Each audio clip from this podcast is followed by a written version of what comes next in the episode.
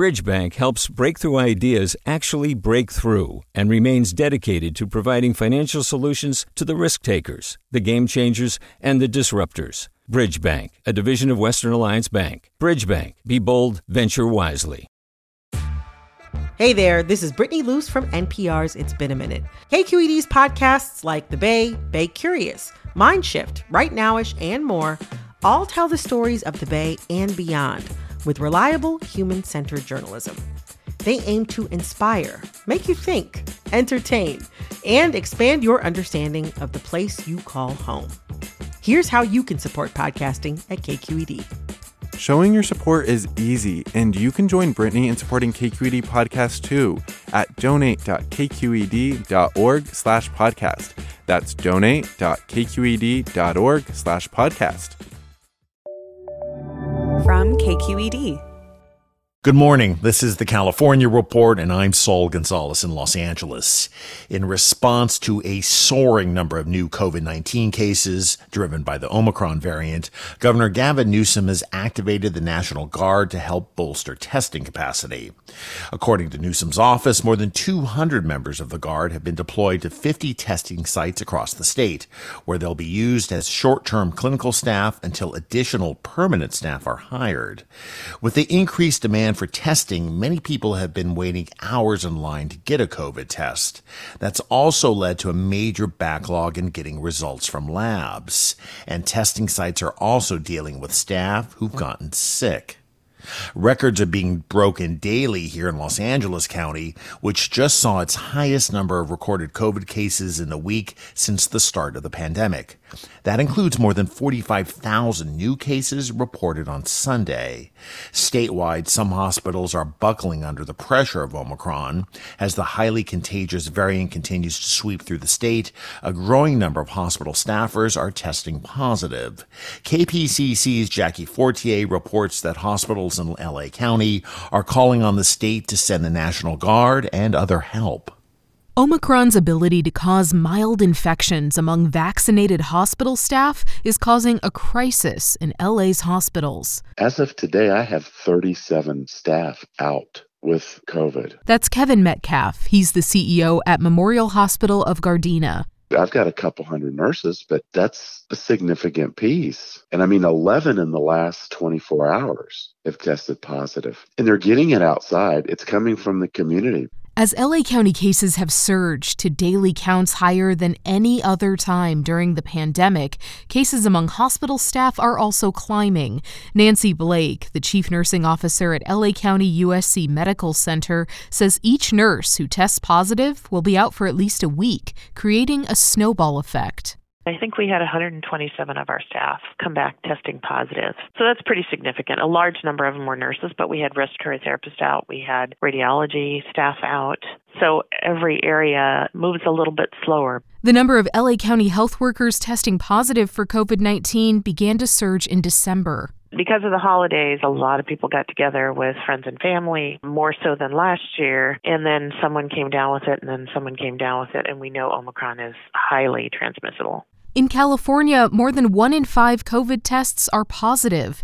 To curb new infections, state health officials extended California's indoor mask mandate by another month. LA County health officials went further, requiring employers to provide medical grade masks to employees by mid January. But these efforts may come too late for LA hospitals, where Blake says she's having a hard time filling shifts. We're consolidating nursing staff and using overtime and administrative nurses to fill the void. The sheer number of sick staff prompted all four of the LA County run hospitals to ask the state for help. Blake is hoping for travel nurses or military medics from the National Guard and Army that she can assign to the emergency room to fill the staffing gaps. What would help us is somewhere around 40 to 50. You know, we're a 24 7 service, and most of them work 12 hour shifts. The next step would be postponing elective surgeries like knee replacements. Blake says that could happen any day at LA County USC Medical Center. Smaller facilities like Memorial Hospital of Gardena have already stopped, says CEO Kevin Metcalf. I today had to cancel elective surgeries so that I could access the National Guard through the California Department of Public Health. That's the only way that they'll allow us to do it is if we cancel elective cases and then move those staff into patient care settings. LA emergency rooms are also being inundated with frustrated, otherwise healthy people looking for a rapid COVID test. Federal law requires everyone who comes into the ER to be triaged and screened, taking up time and valuable tests, Metcalf says. The problem with that is it uses up quickly all of our rapid tests that we need for our patients being admitted. California health officials say they've brought in more than 1,800 out of state health workers and are trying to hire even more as the Omicron surge is expected to peak at the end of January. For hospitals in LA, the help can't come soon enough. For the California Report, I'm Jackie Fortier in Los Angeles. Over the weekend, Los Angeles Unified teachers and students lined up at schools across LA to get a COVID test. They're trying to beat a deadline to get a now required test before school starts tomorrow in the country's second largest school district. With more, here's KCRW's Caleigh Wells, who went to one of the testing sites. LAUSD decided to require that all students, teachers, and school staffers submit baseline COVID tests before the new semester begins on Tuesday. Turns out that was a good idea. More than 18,000 students and staff members have tested positive in the past week. Those are the infections that might have otherwise made it into schools. This is better. But if they wasn't doing this, he wasn't going to go back on Tuesday. Latasha Warren was glad the district added the testing requirement after a student in her son's class tested positive last month. She took her sixth grader Makai to multiple LAUSD testing locations near Leimert Park to try and beat the rush. Audubon has a long line been a long line every day. Just over 7% of those tests have come back positive, much lower than LA County's overall positivity rate, which has been hovering up above 20%. For the California Report, I'm Caleigh Wells in Los Angeles. And the LA Unified is postponing all athletic competitions that were scheduled for this week because of the surge in COVID cases. Student athletes and band members will still be allowed to practice outside as long as they wear masks. In a statement, the school district said it will continue to monitor the increase in cases and reevaluate the situation later this week to determine when athletic competitions will be able to resume. Meanwhile, San Diego Unified School District says it will not require students to get a COVID 19 vaccine before they can participate in sports and other extracurricular activities. That's according to the San Diego Union Tribune. This is part of a larger court fight over the district's efforts to require COVID vaccines for students who are 16 and older and staff. That's been struck down by a judge who says the district will need to obtain a stay from an appeals court in order to impose a student vaccine mandate. Health officials in Sacramento County are requiring all public board meetings to be held virtually now due to the rapid spike in COVID 19 cases. Here's County Health Officer Dr. Olivia Kasirye. We issued a new uh, health officer order suspending in person public meetings. We are also encouraging other entities that are not covered by this order to consider having their meetings internally, uh, uh, virtually and also take other measures to protect employees. The new health order covers city council, commission, and school board meetings that would normally be held in Sacramento County. The state legislature operates independently and has not said whether it will operate remotely. Just last week, several lawmakers may have been exposed to the virus after someone tested positive after attending a going away party for former Assemblywoman Lorena Gonzalez. Hi, it's Terry Gross, the host of Fresh Air. We bring you in depth, long form interviews with actors, directors, musicians, authors, journalists, and more. Listen to our Peabody Award winning Fresh Air podcast from WHYY and NPR. Hey, it's Avery Trufelman, host of Articles of Interest. And I've got to say, I've been a fan of KQED ever since I was a little kid and I would come out to San Francisco to visit my grandma. It was just what we'd always turn on every time we got in the car, every time we were making dinner and turning on the radio. It was always KQED. And then over the years, I've become a massive fan of KQED podcasts because this is local reporting at its best. These are answers to questions you've always wanted to know, interviews with exciting, unusual voices, necessary journalism, all told with love and care and artistry. And did you know that a majority of KQED's funding actually comes from members? It's just people like you and me supporting the programs they love while also getting access to cool events, behind the scenes footage, and so much more. If you want to sign up and be a part of this amazing community, visit donate.kqed.org slash podcasts to become a member today. That's podcasts with an S. Thank you for listening and thank you for your support. In an era of mounting student debts, a community college in Stockton is offering a little bit of help. Administrators at San Joaquin Delta College have announced that COVID 19 relief dollars will be used to erase more than $3.5 million of student debt there. KQED's Alice Woelfle has more. The debt forgiveness applies to money owed directly to Delta College, like tuition, library fines, and athletic fees.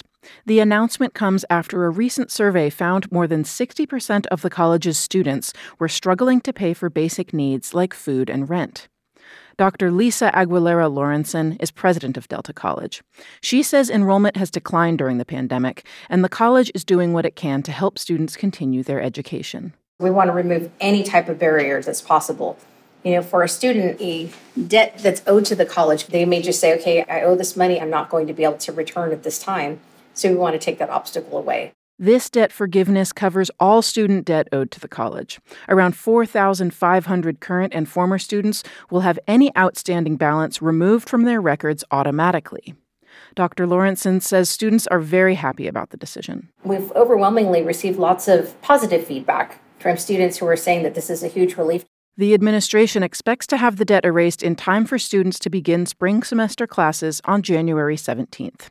For the California Report, I'm Alice Woelfle And another kind of COVID assistance. For months, the state of California has been working to help renters hurt by the pandemic. Now it's launching a program to assist homeowners. KPCC reporter David Wagner has the details. The Mortgage Relief Program will offer grants of up to $80,000 for low to moderate income homeowners who've fallen behind on their payments.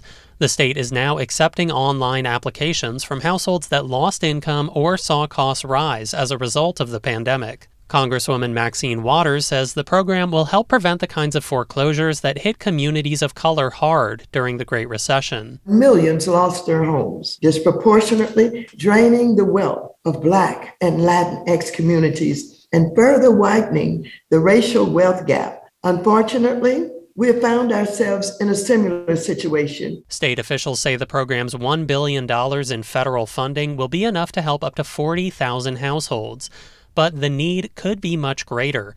Census data shows about 230,000 households just in the LA area are currently behind on their mortgages. For the California Report, I'm David Wagner in Los Angeles. When Governor Gavin Newsom releases his new state budget today, it'll include $2.7 billion to expand the state's COVID 19 response. As KQED politics editor Scott Shafer reports, state coffers are overflowing. On the heels of last year's record breaking budget, California is poised for another budget surplus this year, at least $31 billion. Strong revenue from income taxes on the wealthy and corporate taxes will offer plenty of spending options. The January budget is a first draft of a state spending plan based on a best guess of how much money California will have when the new budget is passed this summer.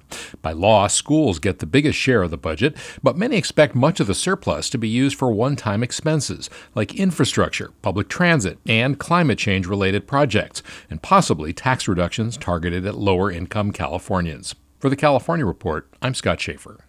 In the Sierra foothills, thousands of Pacific gas and electric customers are still without power two weeks after a powerful storm caused the lights to go out. According to the Sacramento Bee, more than 3,000 customers are still in the dark in Nevada, El Dorado, Placer, and Sierra counties. PG&E did say previously that affected customers should have their power restored by tomorrow, but it's unclear if the utility will be able to meet that goal. The company has opened several community resource centers for those who've been impacted by the outage, where residents can charge electronic devices and get essential supplies. And the National Oceanic and Atmospheric Association is considering a marine sanctuary designation for a 7,000 square mile area along the coast of Santa Barbara and San Luis Obispo counties. The Northern Chumash Tribal Council proposed the project after decades of pushing for federal protections. It would be the first indigenous led sanctuary, and the Tribal Council would co manage the conservation area called the Chumash Heritage National Marine Sanctuary. The designation would protect the area from oil drilling and mining and provide a safe haven for endangered species. Fishing businesses are worried about the economic impact, but marine biologist Don Murray says the plan would not ban fishing or recreational use in the area. Sanctuaries are really an ecosystem based approach to protecting our coastline and the cultural resources and the natural resources that we have. Murray is one of 150 scientists from across California who support the sanctuary designation. And that is the California Report for today, Monday, January 10th. We're a production of KQED Public Radio. I'm Saul Gonzalez. Thanks so much for listening and have a good day. Support for the California Report comes from the California Healthcare Foundation, working to build a more effective, compassionate, and just healthcare system. On the web at chcf.org/health-equity. Eric and Wendy Schmidt, whose philanthropy includes Schmidt Futures, focused on finding exceptional people and helping them do more for others together. On the web at schmidtfutures.com. And Hint fruit infused water in over 25 flavors like watermelon, pineapple, and blackberry. No sweeteners, no calories, in stores or delivered from drinkhint.com. Hi, I'm Sasha Khokha, host of the California Report magazine. Every week, we bring you stories about what connects us in the giant, diverse Golden State. Because what happens in California changes the world. I love this place. We were once seen as like the place to be, California the land of milk and honey. That's where you go to Sunshine State, but we just have challenges right now. KQED's California Report magazine. New episodes drop every Friday, wherever you get your podcasts. Hey, it's Glenn Washington from Snap Judgment.